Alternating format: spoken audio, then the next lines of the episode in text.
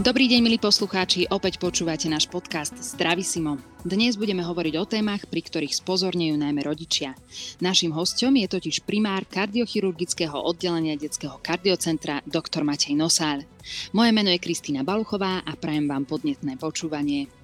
Dobré zdravie je silné zdravie a silné zdravie je Zdravisimo. Zdravie nie je samozrejmosť, žiaľ ani u detí. Keď sa narodí bábetko, rodičia väčšinou získavajú gratulácie a vinše, ktoré začínajú slovami veľa zdravia. Čo však robiť, ak sa vyskytnú nejaké problémy? Ako veľmi sa treba báť a ako veľmi nám môže pomôcť práve medicína? Vysvetlí nám to doktor Matej Nosál, šéf kardiochirurgického oddelenia Detského kardiocentra Národného ústavu srdcových a cievných chorôb. Dobrý deň, pán doktor, vitajte. Dobrý deň, prajem. Pán doktor, my to nahrávame, túto našu, uh, tento náš milý rozhovor na diálku práve kvôli tomu, že ešte stále čelíme takej zvláštnej uh, dobe. Uh, dúfam, že neutrpíme na zvuku a viem, že vy ste v práci. Aký máte za sebou pracovný, pracovný deň? Čo už ste dneska stihli zažiť? Dnes mám za sebou taký štandardný pracovný deň. Operovali sme malé bábetko, novorodenca s vrodenou chybou srdca. Taká komplexná chyba to je ktorá sa vyskytuje pomerne často. Vyžaduje dosť náročnú chirurgickú liečbu, ale bábetko to zvládlo, má sa celý tým pracoval tak, ako mal a výsledok je uspokojivý. Takže sme radi, že to takto dobre išlo dnes. Uh-huh. Prečo ste si vy vybrali takýto obor kardiochirurgia? Ja sa priznám, že už keď som sa chystala na tento dnešný podcast, stále som v sebe mala takú nejakú, nejaký, nejaký level úzkosti, predsa len hovoríme asi o takých tých najcitlivejších bytostiach o našich deťoch. Prečo práve tento obor ste si zvolili? Pravdu povediac, chcel som robiť nejakú manuálnu medicínu a chirurgia bol pre mňa taký top ako pre mnohých e, študentov medicíny Možno v súčasnosti sa to už trošku mení, tie preferencie, ale za čas môjho štúdia to bol taký ako top, ktorý každý, alebo každý druhý končiaci lekár chcel byť chirurgom.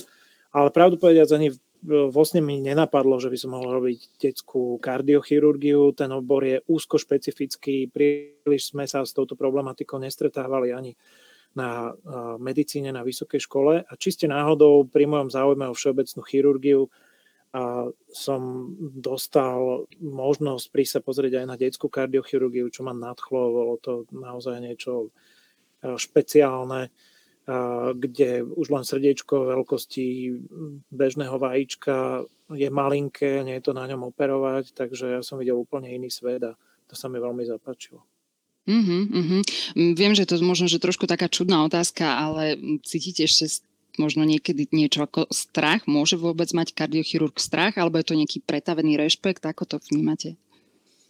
Určite môže.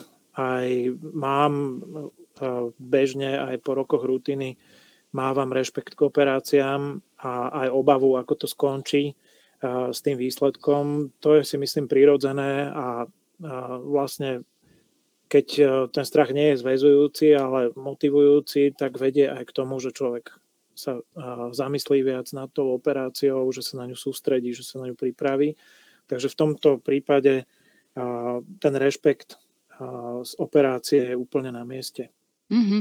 Povedzme si aspoň v skratke, s čím sa na Slovensku najčastejšie stretávame, aké ochorenia srdca sa môžu vyskytnúť u detí. Vrodené chyby srdca tvoria spektrum vrodených e, srdcových chýb. Najčastejšie sa asi vyskytujú tzv. dierky medzi buď predseňami alebo komorami srdca, alebo také ľahšie komplexné chyby. Ale v podstate tie vrodené chyby srdca môžu postihnúť každú časť srdca, to znamená predsene, komory, veľké cievy srdca, ale aj pridružené e, časti okolo srdca a môžu sa navzájom kombinovať. Takže naozaj tvoria veľmi pestré spektrum anomálií srdca a vyžadujú podľa toho aj každá špecifický chirurgický prístup. Takže je to rôznorodé spektrum. Uh-huh, uh-huh. Trošku sme to už v úvode nejak načrtli. Um, nedá sa to asi nejak tak plošne zodpovedať, že ako veľmi nám vlastne môže pomôcť uh, pokrok v medicíne. Vy to už aj za tie roky praxe možno viete nejak uh, zhodnotiť, že čo sa niekedy nedalo sa už možno dnes dá. Viete aj niečo vypichnúť, napríklad čo je nejaký veľmi špecifický zákrok alebo pomocník práve pri, pri liečbe nejakých špecifických potiaží či diagnóz? Odbore detskej kardiochirurgie ostáva stále ten najdôležitejší a najpokrokovejší nástroj um toho chirurga a vlastne aj um v rámci daného odboru, v rámci celého sveta. Čiže chcem tým len povedať to, že tak ako v iných oboroch často dochádza k technickému pokroku v zmysle tom, že u dospelých eh, eh, srdcových chýb eh, napríklad dochádza k výmene chlopní už tzv. katetrizačnou metodou alebo menej invazívnou transapikálnou metodou, takže už to nerobí chirurg celé úplne manuálne. Kdežto pri vrodených srdcových chybách toto v podstate nevídame, takže stále je to prudko manuálna práca mm-hmm. ktorá je veľmi náročná na um, skúsenosti, vzdelanie a aj pohľad toho konkrétneho chirurga, ktorý to robí. Mm-hmm. Máme na Slovensku dobré podmienky pre výkon vašej profesie? Je niečo, čo by ste si prijali, aby sa zlepšilo? Máme dobré podmienky, musíme povedať. Jednak e, vedomostné zázemie, ktoré u nás vznikalo už e, na konci 90. rokov minulého storočia kde v spolupráci s Boston Children's eh, nemocnicou na základe toho boli vyškolení mnohí naši lekári v tomto obore. A momentálne sme dva týždne v novom ústave, takže sme v nových priestoroch Národného ústavu srdcových chorôb, kam sme sa presťahovali a máme tu, dá sa povedať, veľmi dobré a výborné podmienky na našu mm-hmm. prácu. Mm-hmm. Keď hovoríme o vašej e, profesii, e, nemôžeme obísť e, tému transplantácia srdca. Ako to prebieha u detí? Ako často sa vôbec takýto nejaký zákrok u nás môže udiať a aká príprava tomu predchádza? Alebo predpokladám, že je to celý proces úkonov, ktorý sa musí starostlivo naplánovať. Našťastie musím povedať, že v detskej populácii nie je až taká vysoká potreba transplantácií srdca. Väčšinou u tých detí to býva buď zlianím nejakej vrodenej srdcovej chyby, čo sa deje zriedkavo, alebo to je tzv. Kardiomyopatia, postihnutie srdcového svalu. Takže nevidíme tu zlyhávanie srdca následkom povedzme ischemickej choroby srdca ako v dospelej populácii. Od toho sa odvíja aj počet transplantácií, ktorý nie je vysoký, takže transplantujeme od jedného pacienta za rok po troch až štyroch pacientov za rok, takže nie sú to veľké čísla. Z technického hľadiska to prebieha v podstate tá operácia podobne ako iné naše operácie. Samozrejme, odber srdca a to, tá koordinácia toho celého transplantačného týmu je podobná ako, ako pri transplantácii dospelého srdca. Takže my to neradíme k nejakej, nejakej veľmi extra alebo veľmi náročnej operácii v porovnaní s inými operáciami vrodených srdcových chýb, ktoré robíme na srdci. Uh-huh, uh-huh. Pamätáte si napríklad, keď ste tento rok zákrok uh, robili prvýkrát, neviem, či ste máte možno spojené nejaké emotívne zážitky, ako ste to vnímali? Samozrejme, samozrejme, uh, Pamätám si, keď som robil prvú transplantáciu, bolo to veľké napätie a samozrejme aj veľký tlak, ktorý som pocitoval. Našťastie všetko prebehlo v poriadku a transplantácia sa podarila, takže to, to určite bol, bol moment, ktorý si človek zapamätá. Mm-hmm. Udržujete aj nejaký kontakt s pacientmi aj neskôr, okrem samozrejme štandardných prehliadok, že či sa vám hlásia, vyliečené deti alebo prípadne už dospelí, ktorí boli u vás zoperovaní. Máte takýto nejaký kontakt? Pra, pravdu povedať, na oddelení je ten obrad pacientov vždy veľmi rýchly a všetci naši pacienti sa ponáhľajú domov za svojimi rodinami, čo plne chápeme.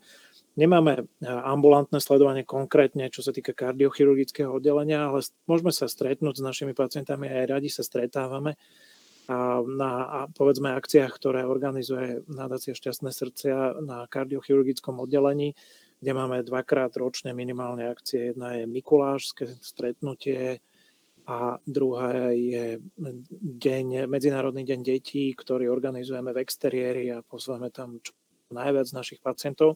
Takže to je veľmi milé, vidíme ich v úplne inom prostredí, ako sme ich videli odchádzať od nás a môžeme sa neformálne porozprávať aj s rodičmi, vidíme, v akom sú stave, čo tie deti sú schopné, jak sú schopné sa tešiť a čo dokážu, takže mnoho, z, mnohých, z, mnohého, z mnohých pohľadov je to, je to pozitívny zážitok. Mm-hmm. Vy stojíte práve na čele tejto spomínanej nadácie Šťastné srdce. Trošku ste načrtli, čo táto organizácia zastrešuje. Máme obdobie 2% z daní. Je nejaký spôsob, ako môžeme pomôcť? Možno našich poslucháčov zaujímavé vaše aktivity? Áno, naša nadácia samozrejme je veľmi vďačná za 2% z daní, ktoré dostaneme. Tieto príspevky využívame na zlepšenie pobytu pacientov v nemocnici, na ich uľahčenie tomu pobytu. Konkrétne obdarovávame niektorých pacientov, organizujeme stretnutia s našimi pacientami z prostriedkov nadácie. A musím povedať, že asi pred tromi rokmi sme spustili projekt, ktorý sa volá ako Zvon a má za cieľ zlepšiť záchytnosť vrodených srdcových chýb v rámci prenatálnej diagnostiky. Pracujeme tam na viacerých úrovniach, chceme jednak zvýšiť povedomie mamičiek a takisto sa snažíme zlepšiť záchytnosť pri morfologickom ultrazvuku u ginekologov, aby vedeli rozpoznávať vrodené srdcových chybí a s odborníkmi v prenatálnej diagnostike práve dokopy video, edukačné video, ako má vyzerať v podstate pohľad prenatálneho diagnostika na normálne fungujúce srdiečko. Na toto všetko využívame prostriedky nadácie Šťastné srdcia a sme, pravím, veľmi radi, ak eh, ľudia prispejú. Pán doktor, hovorili sme tak trošku možno aj o nejakých prípravných fázach. Nedám mi opýtať sa niečo aj trochu zo súkromia. Eh, máte vy nejaký rituál, akým sa pripravujete na, na samotný zákrok? Každá z tých eh, špeciálne komplexných operácií hm, pozostáva zo sledu množstva krokov. Tie kroky, aby tá operácia išla čo najplynulejšie a čo najrychlejšie, čo aj chceme, tak tie kroky človek musí mať vžité alebo teda namemorované, takže ja určite si prechádzam každú ťažšiu operáciu aj niekoľkokrát pred operáciou, aj večer pred operáciou v hlave, snažím sa na to sa zasústrediť, prebrať si aj takisto možné scenáre, ktoré prichádzajú do úvahy, teda nielen jeden, ale aj plán B alebo niekedy aj plán C a, a zasústrediť sa na tie najdôležitejšie momenty. Určite to veľmi pomáha v tom, ako potom plynulo prebieha samotný výkon. Uh-huh. Uh, vidím, že vy ste naozaj veľmi zaneprázdnený človek.